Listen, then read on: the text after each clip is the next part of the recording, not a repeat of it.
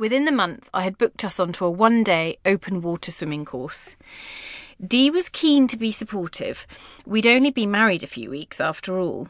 But I could tell from his special face of gentle and considerate listening that when he saw me, he now saw a powder keg needing to be handled with the utmost delicacy and diplomacy for fear of damaging explosions.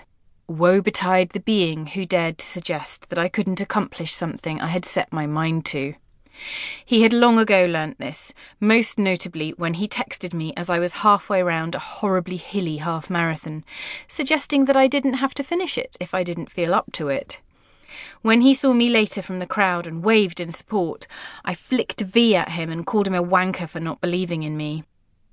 Of course I'll come too, he said. It will be fun. I didn't miss his slightly pale smile. It was a look not dissimilar to the one my sister would give me when I suggested we swapped clothes. He is a glasses wearer and has an uncanny habit of being able to tilt his head to the perfect degree, blocking proper eye contact and rendering him inscrutable.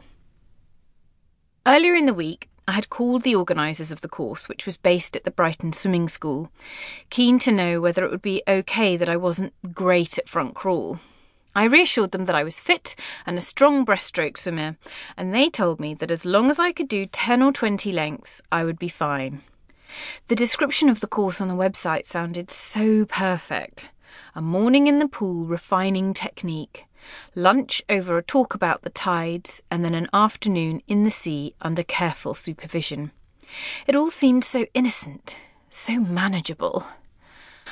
It wasn't that I knew I couldn't do 10 or 20 lengths of front crawl. It was more that I'd never really tried. I knew I could do a few strokes. I definitely remember doing that in swimming pools at gyms or on holidays over the years. I just never tried to do it consistently for any length of time or with any sort of regulated breathing. What I needed, I told myself, was some focus, a few pointers, a bit of motivation. After a full day of tips and hints, I would surely be on my way to a life of sea swimming. Yes, I was sure of it. And Dee, staring stoically out of the window as I repeated my thoughts to him the evening before, almost certainly agreed with me. The course began at 8:30 a.m. on the other side of Brighton, but we had to be there even earlier as we were due to hire wetsuits for the open water part of the day. It was a gorgeous morning, the sky was entirely clear and the air was warm even as we left the house just before eight. As we waited fifteen minutes for a bus, slowly marinating in our own sweat, Dee remarked on how lucky we were with the weather. I think he might have mentioned it again as I grumpily hustled us into a taxi, now clammy with the stress of it all and really quite bored of the delights of a warm day. The heat was the sort that, unless you're merely stepping from an air conditioned car to an air conditioned building, seems to warm you from the inside out. The sun was too low for it to be piercing. Instead, I simply felt as if I'd been lightly microwaved for perhaps 30 seconds. Too warm, tacky to the touch, with thighs that felt bigger than they ought to as they nestled against each other on the faux leather taxi seat. By the time we made it to the pool, there were beads of sweat all along my hairline, and those at the nape of my neck were now trickling down towards my back. The Brighton Swimming School pool is pretty much the most boring pool I have ever seen. It doesn't have the deluxe hum of a spa or even a fancy gym.